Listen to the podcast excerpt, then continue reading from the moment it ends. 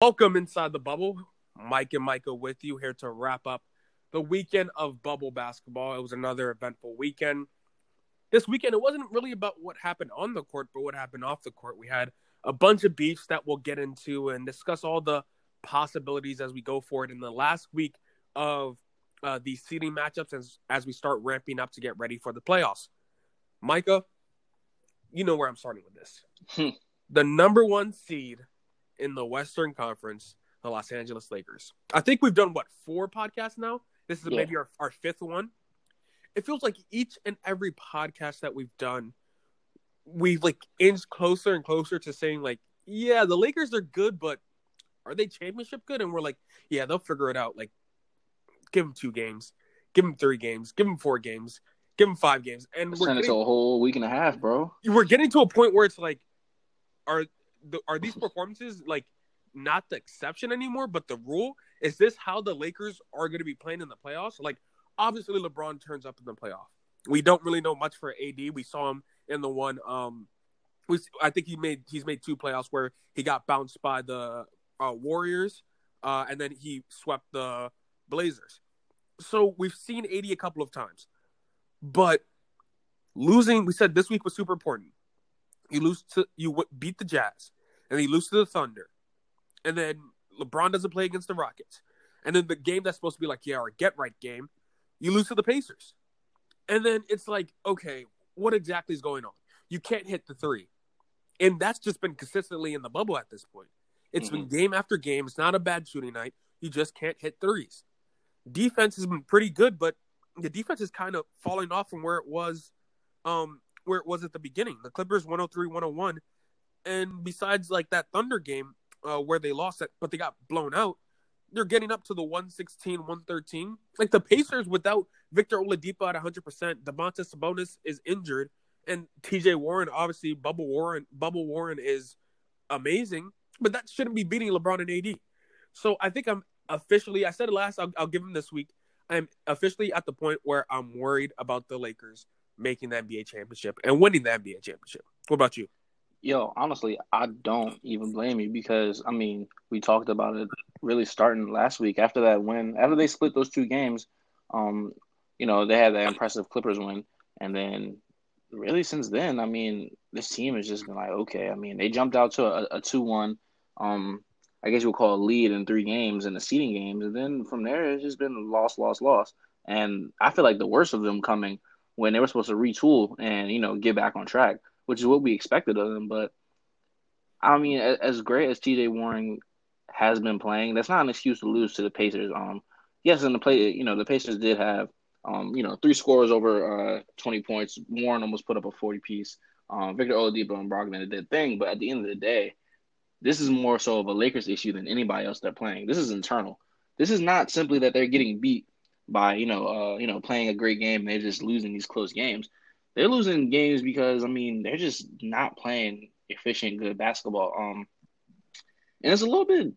This is not the norm for them that we saw in the regular season, but and I don't want to like I don't want to put it on them like you know this label because the playoffs haven't started yet, but I feel like the stakes are a lot different than it would be in the regular season when you're resting your guys after you secured the one seed. This is the bubble. Like there's no home court advantage. There's there's no other factors besides getting up and playing. So why, you know, what's the rest for? Why why are we taking, you know, the foot off the gas right now? Like what's the point? Um, Anthony Davis looked absolutely horrendous in this Pacers loss, and I'm starting to wonder, uh, you know, where is his head at? Like, I mean, I, I understand the fact that AD is a, a great player from beyond just inside the paint, and he does have the range to to be a true stretch four and and a five. Really, he he can do anything on the court. But when you go 0 from 4 from three, and then you go three or 14 from the field, like what are you doing? And it wasn't even one of those games where he got to the line a lot. He only shot two free throws and he made them both. But getting eight points and you're you know after LeBron putting up 30, your next best scorer being Quinn Cook, that's going to you might lose to the Pacers doing that. It's one of those things where like this team, I mean, I hope they pull it together because I feel like the Lakers and LeBron James, you know, and AD, they have the potential to go far, but I don't know if the way they're playing right now is great. Um, I'm still waiting on guys like Kyle Kuzma. I mean, he's had his 20 point game here and there, but bro, Where is the consistency? Where are these guys are supposed to step up? I mean, maybe outside of LeBron and at times AD, their might their, their most consistent person might be Dwight Howard so far. As far as just you know, he's going to give you some rebounds and you know he's going to play hard. He did what ten and twelve the other night. Like I mean, at this point, he might need more minutes because somebody's got to play harder. Yep. Um, it, it's just one of those things that it, we gave him the benefit of the doubt, but now I can't I can't do that anymore. Like they have to put something together going forward, or it's going to be a really ugly series going into the next couple weeks, especially against this Blazers team who just does not letting the foot off the gas right now. And that's that's where I'm at. It's it's still I still believe the Lakers will get to the finals and uh, Lakers will probably win the NBA finals. The biggest issue for me at this point is yeah, this is a one game sample size. But if teams are able to zero in and focus on and cut off Anthony Davis's ability to um to dominate, like mm-hmm. if they're really able to key in and focus in on him, what what do the Lakers turn into? Do they become a cat a similar to a Cavs team where uh, LeBron is the only guy that's going crazy and he just has a bunch of guys around him? You need AD to be able to give you 20 points at a minimum. He should be getting 25 20 to 28 but at a minimum, 20 points each of these seven game series. I think LeBron, because of his experience and how well he knows his body and how well he, how great of a player he is, he's still going to be able to find a way to win these seven game series. And I'll still go ahead and pick them in each series. Mm-hmm. But I don't know if I'm going to pick them in the way where I was like, okay, first round. I mean, we obviously thought it was going to be the Grizzlies, uh, injuries and stuff. I had them sweeping the Grizzlies. You go against the Blazers, this may be a six or seven game first round. Which is ugly for a veteran team. Seven games in the first round, that's that's not a recipe for success. And then you look at it and then you're like, oh, okay. So you get past uh, the Blazers, you have either OKC or the Rockets. Mm-hmm. That's both of those teams, that's a that's a minimum of six games for me, the way they look right now. And then after that, you go ahead and you're either facing the Clippers or the Nuggets. The Nuggets right now, I think, with Jamal Murray coming back in that, that uh, two overtime victory against the Jazz, we'll get to it. They're looking like the best team in the West. Michael mm-hmm. Porter Jr., we, we've been singing his praises for the past couple of podcasts, had a bad, bad, shooting night and sco- still scored 23. And it's Jokic real. was like, oh, okay, you're not going to be as amazing as you've been. I'll take over. I'll score the 30 points. And then Jamal Murray is like, oh, yeah, I'm coming back from my hammy injury, and I'll drop another 20 uh, on top of that, too. So they're looking like a very young, spry team that's ready to take it immediately. This Lakers Nuggets game tomorrow, I don't like to put a lot of emphasis, especially on the bubble games, just because I think it's it's just to get your body back in shape. But mm-hmm. if the Nuggets go ahead and dominate and impose their will on the Lakers, that edge that oh, it's LeBron and AD, it's gone. They're, they're not going to be scared. It's not going to be a team that's going to be like, oh, yeah, we're, we're not really we're not scared of you. I, I will compare it similar to the Rockets uh, Warriors uh, back in the well not back in the day, but when it was uh, Harden, Stephen, all of yeah, yeah, yeah. The Rockets were not scared of the Warriors. They they weren't. When it was CP3 and Harden, they were like, yeah, we can beat this team, and they were up. They they had an opportunity to beat the Warriors. Obviously, we remember Game Seven; they couldn't make any threes, but because they weren't scared of them, you you could tell they just played different than other teams played against the Warriors if the Nuggets go ahead and beat the Lakers, they're not they're not scared of the Lakers. They're not. They're, and uh, once you get to the point where you don't have that thing on your shoulder anymore, teams just got going to start bullying you, and you fall into a situation where you're like, damn. Well, we used to have the intimidation factor. We don't have that. We're not hitting the three ball. So what do we have to do? Give it to Bron. And yeah, Bron is getting up there in age. I don't know how many more years he has it in him where he's carrying a team across the finish line. So mm-hmm. AD, this is just his wake up call. He needs to be able to step up. I mean, I at least want to see him in the paint more. I, like I said, I get his skill set is wide ranging, but I mean, dude, once you once you're not Dominate. hitting the three, yeah, once you're not hitting the three over three consistent games, and they've all been losses. Well, two because you know the ones he's actually played. It's time to like it's time to get into the paint and be the guy you've been. We saw it with the Pelicans. I don't understand what's limiting him. I don't know if he's secretly hurt or he's just trying new things before the playoffs. But dog, this game, like tomorrow, it's gonna be. It, this is like a playoff preview. It's time, bro. You're on TNT. You got the prime time slot at nine o'clock. It's time to go. It's time to dominate Jokic.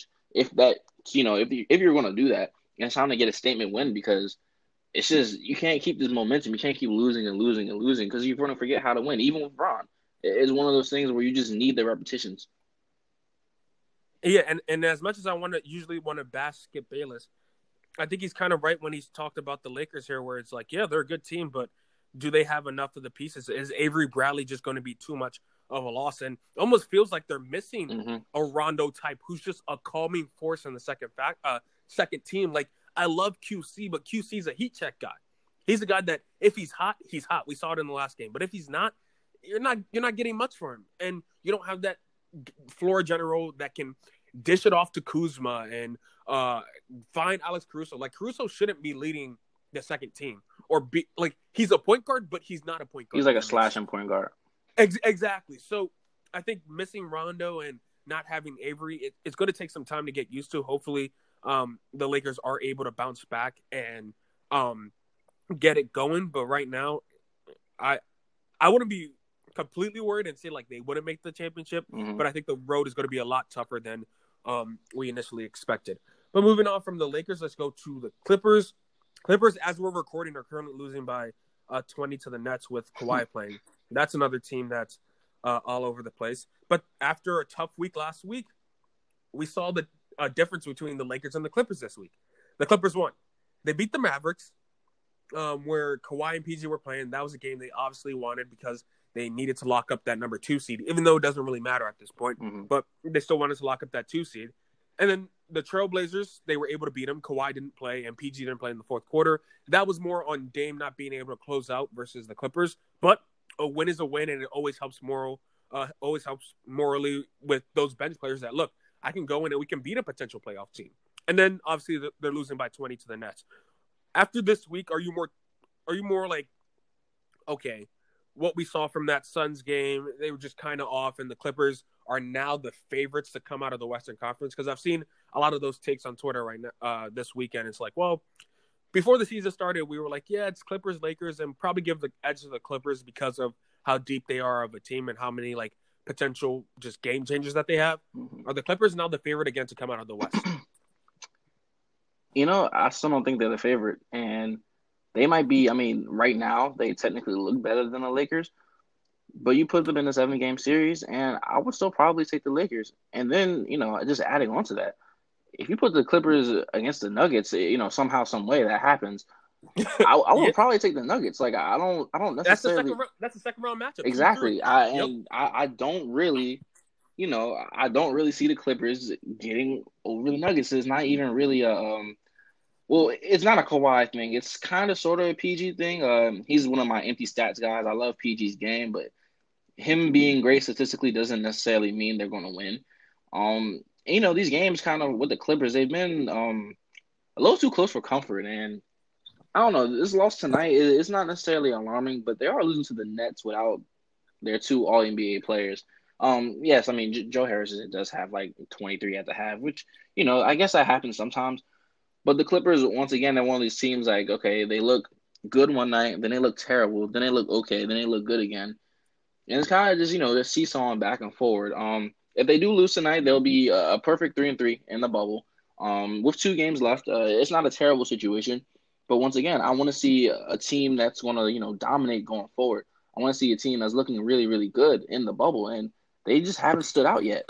Um, you know, once again, it's one of those teams that they might get it together going forward, but I never really saw them as a, a true finals team either. You know, when the regular season was going on, I thought the Lakers would be able to edge them out because of the, um, you know, just the run the Lakers are going on while you know pre-COVID and things like that. And now, I- mean, shoot, it. if they drop down to the third seed and keep playing, which I mean, they get it's a game and a half. I don't know if they lose the next three games. It's probably the only possible way to uh, Yeah, lose. Yeah, lose. That's three, and Nuggets have to win. Exactly. Which I mean, it might be Possible. depending on how the Lakers play tomorrow. So you know, the Clippers better hope the Lakers handle that business because I mean, if the Clippers end up facing, man, it, if the Clippers end up facing a team like the Jazz, they might beat them. I don't think it'll necessarily be close. Uh, I mean, not excuse me. It might beat them. It will be close. I didn't mean to say necessarily. It probably will be close. And I just don't think unless they stay in that two seed, I don't see them. You know, an easy path for them to get you know to the Eastern uh, to the Western Conference Finals. Um, I think if they play um the Mavs, they'll probably have the best chance to kind of just you know it won't be easy because Luka is an animal, but Yeah, it, but the thing is, they have so much more experience Exactly. the Mavs that it's, it's one of those series that exactly. It's one of those series that like regardless of how talented Luka is and how well um, Porzingis can play, they're probably just going to overmatch them. But if they keep losing these games, and let's say they ended up in that third seed and the Jazz come in, then you're looking at one of those series that they may win, but it might be seven. And it's kind of the same thing I said with the Lakers. You don't want your first round to go to seven. You never want your first round to go to seven. For one, it just fatigues you, and two, like teams are just getting more reps just to look at you and look how you're playing and look how to beat you. And this is not really a good look. So um, I wouldn't consider them really the favorites right now either. Yeah, um, I I wouldn't consider the Clippers the favorites. Honestly, as you were talking, I was in my head. I was like, do I really go go on the record with this take right now? And I think I'm going to have to. I think right now, and I know they haven't won every game in the bubble, but I just love the way the Nuggets are playing. Mm-hmm. I think I, I, I don't know. They they may be my favorite. Um, I just have to I see have to see them against the Lakers and obviously end off uh their end off their like regular season before getting into the playoffs. Mm-hmm. But I think with the three six matchup, we saw how good that Denver Utah uh, series was. I think it, will be a six seven type of game series, and it'll be back and forth. But the Nuggets just have a lot of fire, firepower, and they're without so uh, Gary Harris, and they uh, just got Jamal Murray back, and MPJ is starting to get into the rotation. So maybe not this year, just because it's still a relatively young team. But if they do get it all connected within the next week or so, I may have the Nuggets as my favorite. Right now, if you if you're to uh, say choose who you're picking. It's the Lakers. But as we keep getting closer, like I said, Micah, the Nuggets just keep they just keep leveling up for me. And I, I, I think that by the time we get to the, that time where it's Clippers Clippers Nuggets, I'm choosing the Nuggets, and then it'll be a toss up for uh, Lakers Lakers Nuggets. But Clippers, on the other hand, I just think they're I think they're just a regular team. I mean, not like a regular team, but like mm-hmm. they're not. I know what you're saying there's nothing about them that's so special that I'm like, oh, okay. Like, yeah, Kawhi is like such a great player, but is he going to be able to do it? We saw him do it with the Raptors, but I think the Raptors had a better surrounding cast. Way better uh, coach too, in my opinion. Like, yeah, yeah, better coach too. Like, yeah, Paul George is really good, but the way Siakam was able to complement Kawhi, they haven't really played much um, in the shortened season and getting back in the bubble, and then they haven't even played every game together in the bubble, which is which is insane. Like they're offsetting games that they play. So are they cohesive enough to win? I don't know. Clippers, they're not the favorite for me. Um, they're still missing Trez, in my opinion. Uh, not having that true big man, the six man of the year, in my opinion, coming off the bench for you, it's going to be a big blow. And Lou needs to get back in uh, the groove of things. But for you, Pat Bev, just stop talking. Like, please, please. You see, you see what he did. You you're waking a beast in Dame, bro. Yeah, he, he, he he woke up dead, and maybe that was his plan. Blazers get that eight seed, and they give the Lakers a fit. Maybe it's all part of their uh, master plan. Uh, moving on from Clippers and uh, Nuggets, let's go to the Rockets. Rockets had a pretty. Actually, we can do Rockets and OKC together. Mm-hmm. Rockets had a pretty um, boring week um, after such an um, winning their first three games, lost to the Blazers, uh, then beat the Lakers, but Lakers without LeBron uh, currently beating the Kings right now. So not much of a challenge this week.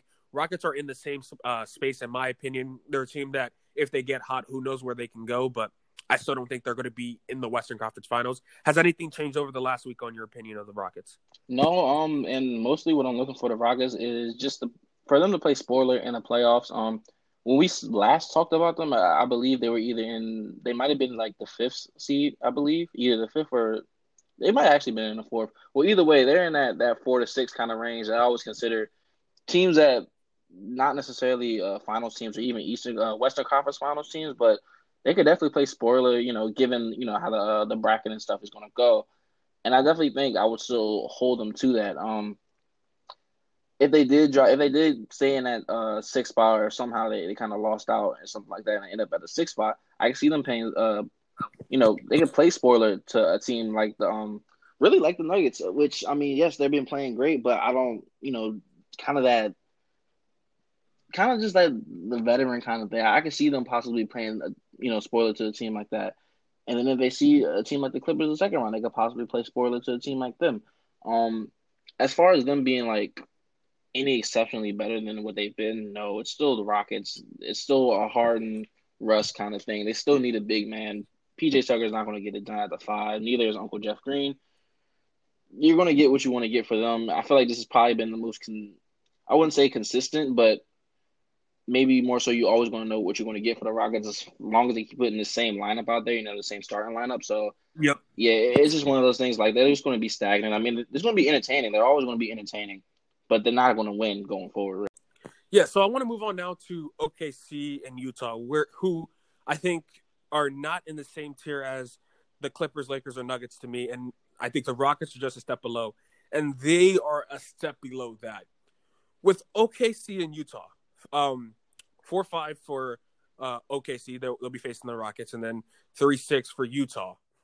What exactly do you think they get out of the rest of these games in the bubble, and then going into the playoffs? What do you think their goals are individually? Because they're teams that are in two kind of different spots where OKC is a team that's very young, led by Chris Paul, but Chris Paul's not going to be there forever. So Shai's uh, Shai's going to be that guy for you eventually. Like who is going to be on the teams from years to come? And then the Jazz, on the other hand, is it is this a team that we want to continue building with? Is this a team that we can jump from that six to get up to a two or one in the Western Conference? Or is Donovan Mitchell is our ceiling in this new Western Conference the five seed or the four seed if, if we get really lucky?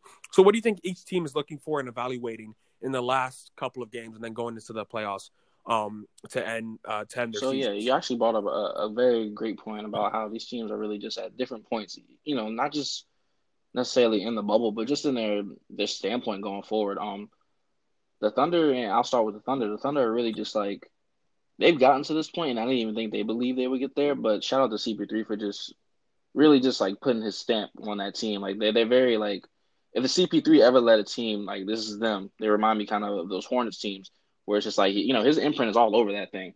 Um, I really think the Thunder going into this, I don't even think they expect to get out of the first round, but I don't really think for them that's an issue. Um, this is without a doubt some of the best reps they're ever going to get. Um, you know, CP3 is not going to be there for the long haul, but you know, playing the Rockets first round, if that you know is going to be the four five matchup, what you're getting is you're getting a perfect look at one thing. You might get a perfect look at, at what small ball might end up being. You know, you might get that that kind of like the the extreme of what could happen, and then for then, you know, guys like Shai being your leader going forward, that's perfect for him because he knows how to deal with a team like the Rockets going forward. So you know, if he, if they end up, you know, being in that mid tier, it's not really an issue for him. And then honestly, if they drop down to the sixth, they play the opposite of the Rockets, and they play probably the most complete team in the bubble right now, which is also a great rep. I don't think they win either of those series, but just going forward, just the optics of it. First of all, you have a lot of draft picks. Second of all, you have a great team that's been playing at a high level. Of course, led by CP3, but I feel like the way he's kind of constructed, you know, and kind of led this team, it's just going to trickle down.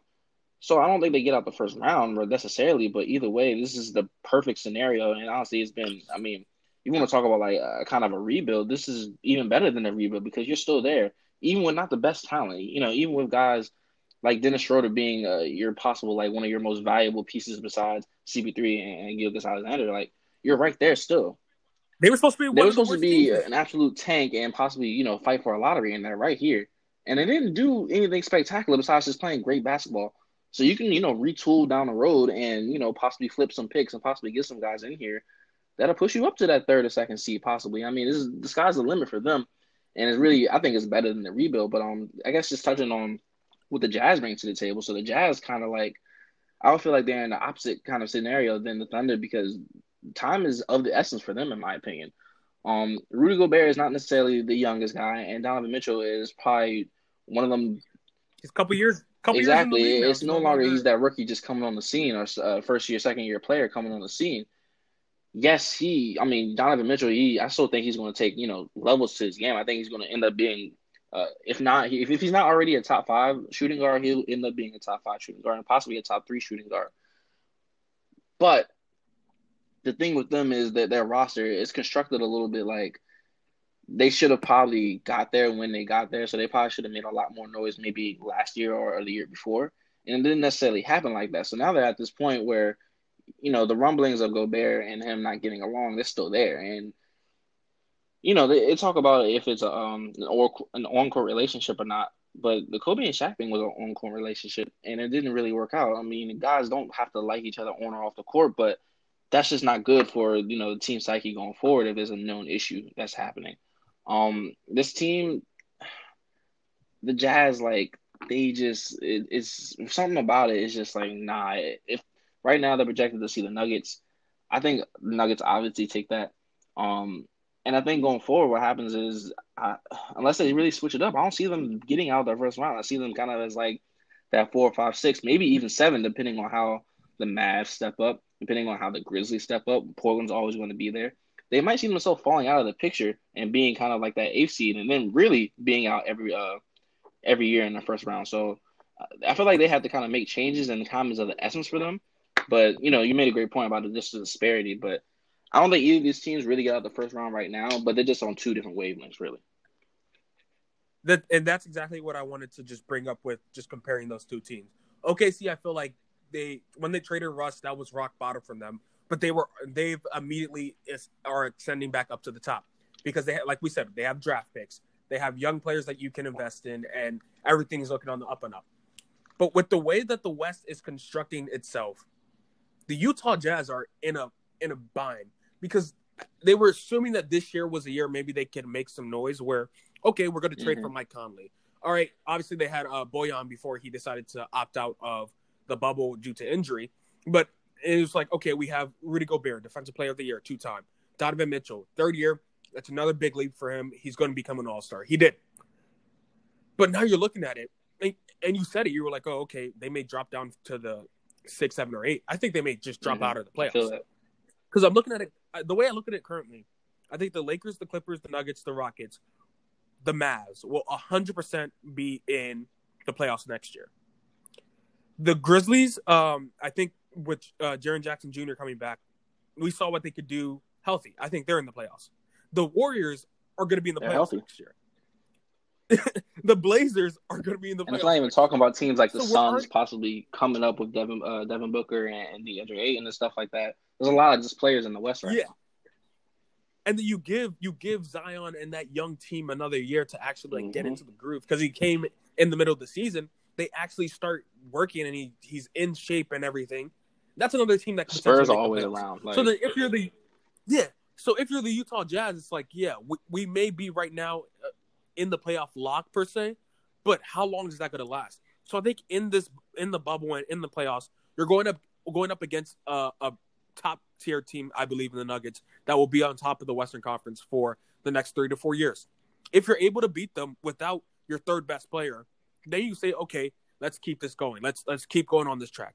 If not, what is the point of going ahead and being like, okay, uh, Donovan Mitchell is going into his fourth year, his fifth year. We got to start thinking about money. Uh, Gobert, obviously, defensive player of the year. Are we resigning Conley and just trying to patch things up and just for you to be out, like you said, in the first round every single year? So I think those two different teams, OKC is just excited to get an opportunity to potentially advance in the playoffs, and whatever happens, happens because they were projected to be the worst team mm-hmm. this year. The worst, not not the worst team in the West, like the yeah, worst like team in the NBA. Top three protected. And that didn't like... happen. Yeah, people were saying, "Oh yeah, Chris Paul's going to want out of that situation because it's so bad," and they're just happy to be there. They beat the Rockets. That's just uh, a cherry on top of the beautiful sundae that they made um this year. But the Jazz, you're really going to have to try to lock it down and be like, oh, okay, this is this is this is what we're gonna do going forward. Um, moving on from them, I think I don't think we have much on the Mavs. I think the Mavs are in the same spot as OKC, mm. right? Just a, a young team that is um that's excited to be here, and it took a step from last year to this year. And obviously, we saw Luka against the Bucks last night. He's taken another step in his development. yeah. Like um, every time I, I feel like I get what Luka's game is and get what he can do, he just does something that's ridiculous, and it's just like, all right, bro, like when is it in for him? Um, but this is a guy. I mean, he's been a pro since he was 16, 17 years old. He's won league MVPs. He's won Finals MVPs. You know, they're, you know, the overseas version of the Finals, whatever league that he played in. But he, he's been the consummate professional since since he was in high school, really. So I mean, it, it's like almost like I should expect this from him. But the gaudy numbers is just ridiculous, bro. Like 30, 20, 10. He almost did it again last night. Um, and just like just the style of play and things like that. I definitely think going forward, they're they're a possible team that could possibly land a, another superstar and just be right up there in the, in the one, two, three seed, maybe in the next two years. Yeah, I totally agree. And again, I would just like to apologize for my Luka take. I've been scarred personally by foreign foreign players coming to your favorite yeah. team and coming in with a lot of hype. And it didn't work out for me, and I took that out on Luka. Just again, like to apologize. He's amazing. What a great pick. Oh, I, this this has nothing to do with the playoffs, but a pet peeve of mine are the people that keep bringing up the Luka Trey Young deal. Yeah, Luka is better than Trey Young, but Trae Young in himself is also exactly. a superstar. Let's not let's not get it mixed up. Like, yeah, it's kind of dumb that the Hawks did trade for Trae Young when they had like Luka in their lap. But who? Uh, but who cares? Trae Young is perfect for them. Like, like, it's just a situation yeah. at hand. He fits. He fits Atlanta. Yeah, Luka would have been good on Atlanta, but I don't know if Luka Luka would be able to make the playoffs at this point. What Atlanta had going into last season with John Collins being suspended before they got Capela, uh, before these guys are starting to um, before Huerter was able to start playing mm-hmm. a little bit better. So yeah, Trae Young, the, that Atlanta Hawks team, they struggled this year. They'll be a little bit better next year, but it's not the worst deal of all time by any means. So I'm just tired of seeing all the comparisons of oh, well, the the Hawks traded for Hawks traded for Trae Young, yeah, and he was an All Star this year, an All Star starter, and he averaged thirty. Yeah. So it's not like he it's not like he's a bum. it definitely, yeah, it definitely worked say. out for both sides. I mean, even you know you can take the hindsight is twenty twenty route, but would either of them be better in the other you know, situation? If dog, if Luka's not there, does Porzingis even get? You know, does he even get to the Mavericks? Like, it's one of those things where, like, who knows? One of those things like it was the perfect fit for both of them, and I'm just glad it worked out because we got two young superstars that are going to be on, on possible playoff teams just going forward, and it's just good to see because a lot of those top playoff, uh, excuse me, those top draft picks easily be bust. So it's good that these guys are like, you know, they're already superstars, they're already all stars, and they're probably gonna be all NBA players like within the next year or so. Yep. So I, I just wanted to bring that up. Uh, rounding up our Western Conference, um, I just want to obviously the last four teams that are mm-hmm. vying for that eight seed: the Grizzlies, the Blazers, the Suns, and the Spurs. I'm gonna be honest. Um, as much as the Spurs are there by one game, I'm just not talking about the Spurs unless they make the playoffs. I'm just not going to talk about the Spurs. So, um, shout out to Pop. Shout out to the Spurs. They're just always in it. No, even when you count them out, they're always in it. The Pelicans and the Kings eliminated themselves today. Um, Memphis was able to get a victory, but I don't know if they'll be able to win out. And if Portland is able to win another game and Memphis loses another game, they will both be tied at uh, tied with mm-hmm. the same record. And on top of that, I think Portland may have the tiebreaker. So any other win Portland gets over them, Portland gets will put them in that eight seed, meaning that the Grizzlies have to beat uh, the Trailblazers twice. Shout out to the Phoenix Suns. They made us talk about them on the last podcast, and they're making us talk about them again. Five and zero. Oh. They beat the Heat. They beat the Pacers five and zero. Oh. We can't can't say anything about it. Unfortunately, I think there are too many scenarios that have to happen for them. I think to to get that eight seed because, uh, first of all, you have to have the Grizzlies lose out, and then they Phoenix has to win out, and then Portland has to win out or get that eight seed, and then the Phoenix Suns are going to have to beat the Blazers twice. So it just like it's a great and this is like great for your future and this is something for social media wise and just going into next mm-hmm. season, especially since it's starting up in two months from when the season ends. You're just like, oh, okay, I'm excited to be a Phoenix Suns fan. But the scenarios right now are just too much for you to go ahead and I think get that eight seed. But who knows? They've already proven us wrong uh, this far. Mike, uh, are we still are we still sticking with Blazers now at the eight seed, and we can say Lakers Blazers first? Yeah, round? I think the Blazers have this in the bag. Um, especially with they woke up the beast in Dame. Um, at this point, I mean, mm-hmm. it's and you know, I, I, picked them coming in like to get that eighth seed anyway, just because Dame is yep. one of those prideful guys where like, especially if he's been there before and he's sent guys home and he's been the guy in that you know those low seeds who can play spoiler. Dame Lillard is going to get into the playoffs one way or another. But now that you woke him up, now he might be liable for fifty points a night. They're getting that seed, whatever. Like they, especially how the Blazers have been playing and how they could potentially play. They have the perfect, you know, team to. Well, I think they have the perfect team to beat anybody that's vying for that eighth seed. But they also have the perfect team for you know. I don't necessarily think they'll beat the Lakers, but they could take them to seven, and that's. I mean, like you could you could you could say you could say they're gonna bro, give the Lakers. They're gonna. Bro, especially because the Lakers have zero perimeter defense. Like I don't think they have any, and they're not hitting their shots. If you let Dame go for fifty, and let's say Nurkic decides he wants to be better than AD that night, you're gonna lose. I mean, it's just as simple as that. Like the Lakers are gonna have to be on their A game to beat the Blazers, and I don't think that's out of this you know realm of imagination to say. Like it's very real, and I think that's a fact. But once again, it's just like I mean, The Blazers. You don't you don't count on LeBron. That, that that's, yeah, that's you, you can't count on LeBron James because that is he's my favorite. You know, like, he's my greatest player of all time. Um, I- you know how that goes. Like I just can't count out Bron. It's like same way I could never count out Tom Brady. Um, you know when he was on his runs, it's like man, you can't count out touchdown time. I'm not counting out the, uh, LeBron James, the king. But the Blazers will take them to seven, and that's just say that is what it is. Uh, the Melo Curse hasn't hit yet though. It's coming. I'm, I'm not gonna lie to you, Mike. It's coming. That Melo Curse when it hits. I mean, but his stat, his stats were tonight: twenty points, I know, six bro. for thirteen, two for four from three, six for six from the I free know, throw line, bro. seven rebounds, a plus fourteen. I know, bro. I know. I get it. I see it. I just it's something about Melo, and I love him. He's a Hall of Famer, bro. But it's something about. It. I'm waiting on it. It's not even factual based at this point. It's just it's just faith. It's just like Melo's gonna find a way, bro. But shout out to the Blazers. They got this in the bag. Um, I mean the Suns are only one realistically, only ones realistic that I can see that possibly give them like an actual bump. You know, you know, give them like an actual Mhm. like. But even then, the, the Suns aren't necessarily there yet maybe if we're talking about two years down the road and everybody on the Suns is playing to their max potential, yeah. But I think this is Blazers all the way as far as the teams that are going to get to that seed. I I truly, I, again, I'm just going on another tangent, but I'm just looking at it. I truly feel bad for teams like Sacramento and Minnesota, and it's like you have young talent like Sacra- uh, Sacramento. Uh, you have uh, They're loaded, low key. You have Like you you have uh Bagley, like you have like you have a bunch of guys that you're like, okay, we have something that we're building. But the West is so damn deep that there's no way that you can even think about cracking into the playoffs. The Timberwolves just got D'Lo, and I'm, nobody's checking for the Timberwolves next year. And it's just like, dang, it really sucks. Like they're, I'm looking at it now. Next season, there are probably 13 to 14 teams that are going into the season saying, yeah, we, we're going to make the playoffs. Like, there, there's a real thing where it could be like, yeah, why wouldn't we make Exactly.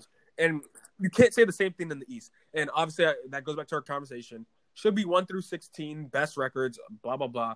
We've talked about it over and over again. But it's just like, damn, if you're a Sacramento Kings fan or Timberwolves fan, what do you have to look forward to?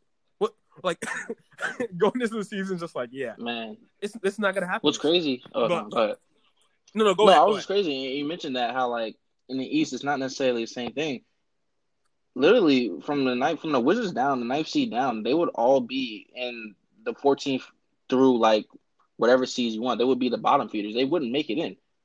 Like it's Yeah. one of those things where like they literally would not make it in. So all the teams from nine to 15 in in the East would just not be playoff teams, and that's just. I mean, the West is just like ridiculous. I mean, you might end up in a scenario where the Timberwolves, bro, they might end up winning 30 games and still be the last seed in the West. And I don't, I mean, you know, I don't math- mathematically know how that works, but they might win. Like how it is right now, they won 19 games. I could see them getting 10 more wins and being at 30 wins, and they still are like at the 14th seed next year in the West. So it's just, it's Yeah, ridiculous. the West is going to feed on the East. They're, they're- like those Western Conference teams are just going to feed on the East. So the only losses that they truly get are going to be the in conference Mhm. losses and in division losses. But whenever they go out to face an Eastern team, that is two easy wins for them. And like you said, that that is definitely something that I think is is a possibility um in uh it, for next season in the NBA. Um moving on again, sorry Spurs just don't have the energy to talk about you. This week in the bubble, Eastern Conference is set. It's been set from last week. The Bucks lost to the Mavs. It was more of the same. When you have somebody that's like Giannis, who is a Shaq light, uh, where he's not the build, but the way that he plays and his style, it's to the basket. When you get in close situations and you're going against another superstar like Luka, you see what happens. They just weren't able to get it done. He was able to find a bunch of guys. Donte DiVincenzo, not able to hit. He found Khris Middleton, not able to Mhm. hit. So if those guys aren't going to hit, they're not going to win the games, and that's that's their biggest question going into um, the playoffs. So the, the Bucks are literally the same as last week. It's the same as the Rockets game from last week they had with the Mavs. Um, the Raptors kind of fell back to earth, getting blown out by the Celtics. The Celtics are looking up, uh, beat the Magic, beat the Raptors back to back days. But the real conversation that we want to have about the Eastern Conference this week Miami Heat, Indiana Mhm. Pacers. Before everything suspended, Jimmy Butler and TJ Warren got into it. Jimmy Butler said, Warren is not even in my league. That may be regular season, regular NBA Warren, but Bubble Warren Oof. is is not only yeah he's not in your league. He's better Yeah. than you. He's played, he's played better in the bubble than Jimmy Butler, averaging 36, 37 points uh, a night. And this uh, we're, now we're at a point where it's it's not a big sample size, but in the bubble it's a big sample size. It's most of their games. We get the Miami Heat and the Indiana Pacers. Micah, my question to you is how many how many points are we getting from TJ Warren tomorrow? And is Jimmy Butler going to be the first guy to really shut him down and be like, "All right, you had your fun, but like I said, you're not in my league." What's crazy is, and I would have not said this maybe a week ago. Well, before I, I realized TJ Warren might be the greatest bubble player of all time. But, you know, he might technically shut down TJ Warren, but it also might be like TJ Warren still scores 25 points and he's been playing above any level TJ Warren has ever played. But what might happen is the Pacers still might win, and I would honestly take them in the in the game tomorrow. Because it's not just TJ Warren, and we saw that with the last game they played. They still had guys like Oladipo step up. Malcolm Brogdon is still good for 20 points a game. Man, the Pacers are like, I don't know how they keep reinventing themselves like on the fly, but they, they do it. And I don't necessarily say, you know, they're one of those teams that want to make noise down the, you know, down the line, but they could beat a team like Miami. And they might beat a team like Miami in the playoffs. And right now, they're the four In the first round, yeah. and that's pretty scary for uh, well it's not scary for the bucks because i mean The Bucks want the to bucks see the want to see the Pacers. pacers but for the heat's chance and i feel like the heat have a great chance to get to the conference finals if they just win their first round it might not happen because you might have to contend with three guys scoring over 20 points and one guy scoring 35 points and it might be victor oladipo or it might be bubble warren who knows um, Jimmy Butler, like I said, he might be able to hold him down to 25 points, and it might be one of those things where, like, oh, he technically gave him a worse game. But dog, I mean, the Pacers, I mean, and yes, the Heat are a great team, but the way the Pacers are playing right now, I would take them. I'm gonna take them tomorrow. Um, and then going forward, just something to look at between those four and five seeds. But uh, I'm I'm tuned into this game. It's gonna be a great. It's gonna be a great four hours of basketball between them and then the Lakers game. I am tuned into that game. I can't wait. I think Warren is going to go off. I, I, I think he's. I think he's. I don't think he's going to get like the forty, but I think he'll be any. I think he'll be anywhere from twenty eight to thirty two points. Um. I like the Pacers. Yeah, I like the Pacers in that game. I think the Pacers. I don't know how they do it. That's just, um, a great job by uh, Nate Mhm. McMillan. We don't, I don't think we give him enough love in the NBA. This is just a team that's just treading and just ready to go. Um, they're going to get it done in the playoffs. We'll see what happens there. But for everything just leading up to it and just the how what are the possibilities that we got those two to get in the beef and then Warren is the guy that's going to go off in the bubble. And then for who's going to get the 4 or 5 seed, like even though it doesn't really matter here, but like 4 or 5 seed is on the line and Warren has been going off and Jimmy Butler has Miami who technically is supposed to be the better team. It just makes for a beautiful um storyline. The 76ers I canceled them last week or last uh pod.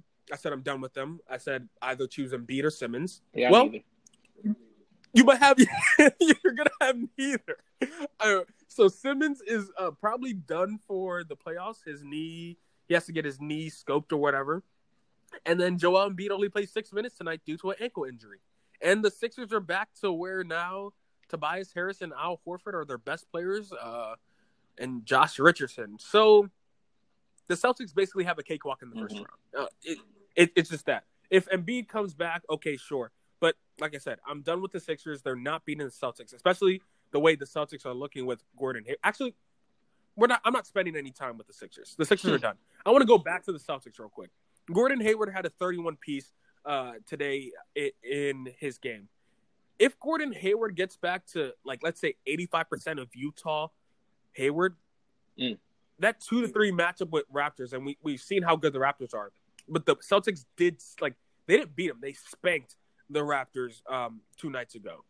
If you get that type of Gordon Hayward, and we know what Jayson Tatum and Jaylen Brown can do, are the Celtics like a team where you're just like, oh, this is scary? Not not just only for the East, but in like the NBA Finals because I think the Celtics, those top three teams, any one of them can get into it. I don't really think the Celtics will, but if they get into it, I wouldn't be shocked or by any means. But I'm talking about past the Eastern Mhm. Conference. Could they see a team like that winning the NBA championship. What's crazy is they've always. I feel like I've always mentioned them as a team that might just make it out of the East because of what they could do in the playoffs, and a lot of that was dependent on what Gordon Hayward you were getting. I limited him. I said if he can get to 18 points per game, that's really scary because you're gonna have guaranteed two 20 uh, point scorers out of uh, Jayson Tatum and Jaylen Brown.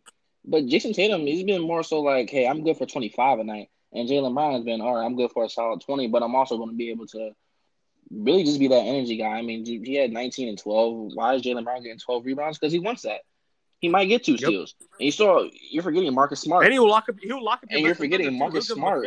He's out there as probably the best perimeter defender because uh, Avery Bradley is not in the bubble. So now you're looking at a situation where yes, they don't have a, a, big, and I still think that's their biggest issue that they don't have anybody in the interior. But I mean, for the two three matchup against the um against the Raptors, I think that's absolutely uh, something they can win right now, literally because Gordon Hayward, if he's good for if he's good for eighteen, that's beautiful. If he's good for twenty, that's even better. I saw Jayson Tatum hit a clutch shot to you know send the team home today. That's great for his development because I know he can do that, and I know he could do it before. But it was one of those situations last year where you know, and it might have been the Kyrie thing as well, but it was a little missing. And now he's getting those reps again, being that guy. This is once again a team that I loved coming into, you know, not just the bubble, but the season as one of those teams where it's like, the season, yeah, it's just like, all right, well, if they could put it all together with Brad Stevens at the helm, the sky's the limit for them. And I, I feel like they're kind of returning to form. I want to see them be a little more consistent over the next two games but I definitely think it's something that they could do. And coming in, I feel like you know if they, if they end this thing going six and two, this little uh, seeding games, they're in a great position to just really just keep it going. Um, I could see them in the conference finals, and I don't think that's a stretch. As much as I love the Toronto Raptors, they can easily play spoiler to them. So it's just one of those things where I'm happy to see it formulating and happy to see it how I wanted it to because they've always been a team to me that could just get it done, especially in crunch time. Yeah, I agree with you there. Um, I don't know. Maybe maybe because we're not in the NBA, we don't really understand the like the nuance mm-hmm. of it. I think uh, like a lot of the top teams are taking the first eight games for granted. Like I think the Bucks, the Lakers, and the Clippers all are taking those first eight games for granted because they had everything locked down so easy and they were already the preemptive favorites. Maybe they are able to turn it up another notch in the playoffs. But the teams that are like secondary behind them, the Rockets, the Raptors, the Celtics, um, the Nuggets, like all those teams, it just felt like from the minute they got into the bubble, it was like, how can we get mm-hmm. better? How can we how can we beat these top teams? And we've seen the results of that. Where you see the Bucks lose to a Rockets team, you see the Lakers uh, struggle in, in the bubble and lose three games in a row, and it's just like, what exactly is the difference there? And maybe because they're so good, they know how to turn it on. But a team like the Celtics, like you said, if they go six and two in the bubble, you're feeling yourself. You already were like, oh, we almost beat LeBron James in my rookie season. I'm not worried about Giannis in my 3rd mm-hmm. year. If you're Jayson Tatum, that's just the mindset that you have. So if you get that, it's just like, yeah, the Celtics with confidence, and I think, like you said, Kyrie deflated all of their confidence last year. It was just a mess. They weren't able to get it going. That's uh Bucks series after they won game one, they just basically just did not yeah. put up a fight the rest of the way through. And obviously with losing Kyrie and gaining Kemba, it works better. But like you said, if you get a consistent 18 from Gordon Hayward, I don't really think there's a team right now in the NBA that's beating you because, like you said, 25 from Tatum, 20 from Brown, 18 from Hayward. you have Marcus Smart. Uh, you have Marcus Smart as one of the best perimeter defenders. There's not much you can do unless you're bullying uh, down low. But that's going to do it for just what we've seen in the past couple of days with those teams. And we'll get our official playoff preview at the end of next week once bubble games are over. But what we do usually to end off each episode, we got games tomorrow, so we're going to predict them. So, game one, we have a, a couple of good good games. We have OKC versus the Phoenix Suns. Phoenix Suns trying to go six and zero, oh, keep their playoffs hopes alive. Michael, do they go six and zero? I think they go six and zero. Oh. Um, momentum is a, a, hell of a drug, bro. As great as CP3 is, and that he's really been, you know, like puppet mastering, like controlling these games.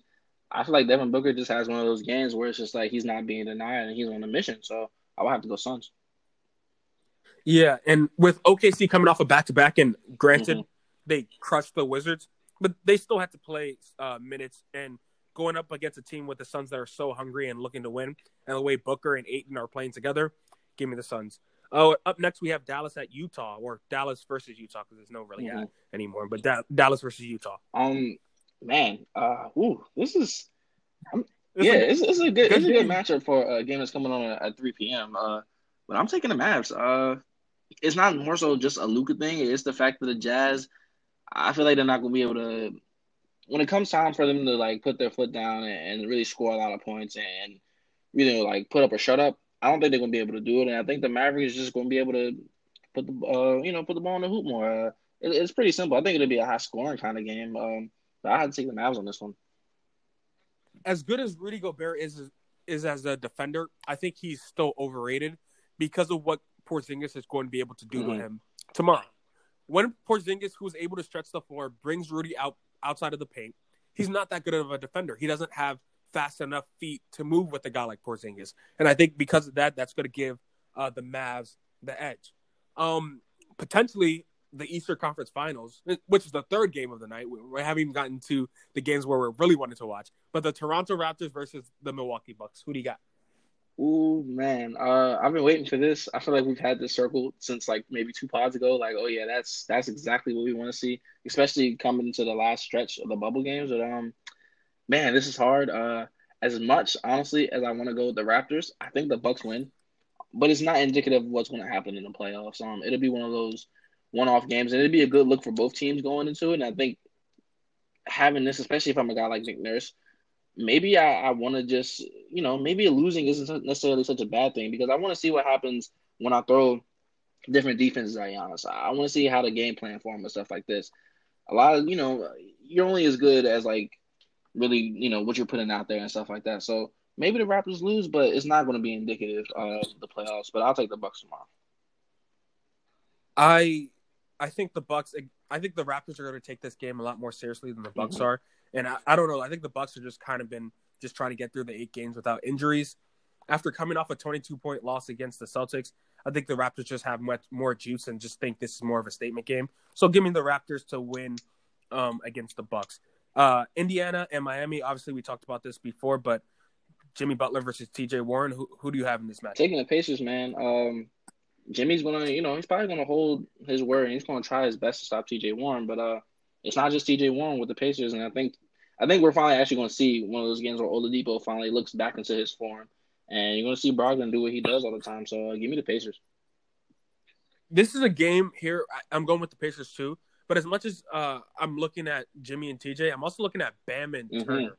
I want to see like their styles aren't aren't necessarily the same, but they also like at the same time mirror each other in the way that they affect the team. Where they can hit shots for you if they need to, but they're really defensive guys, and they're the reason why a lot of these games are low, low scoring. So I'm expecting a slugfest between oh, yeah. these teams. Like you get like oh oh if you get to 100 points, like yeah you you scored a lot, like almost like a 97 102 type mm-hmm. of game. One of those, obviously not like the 90s type of slugfest, but in the modern day NBA, that type of low scoring um, matchup between those two.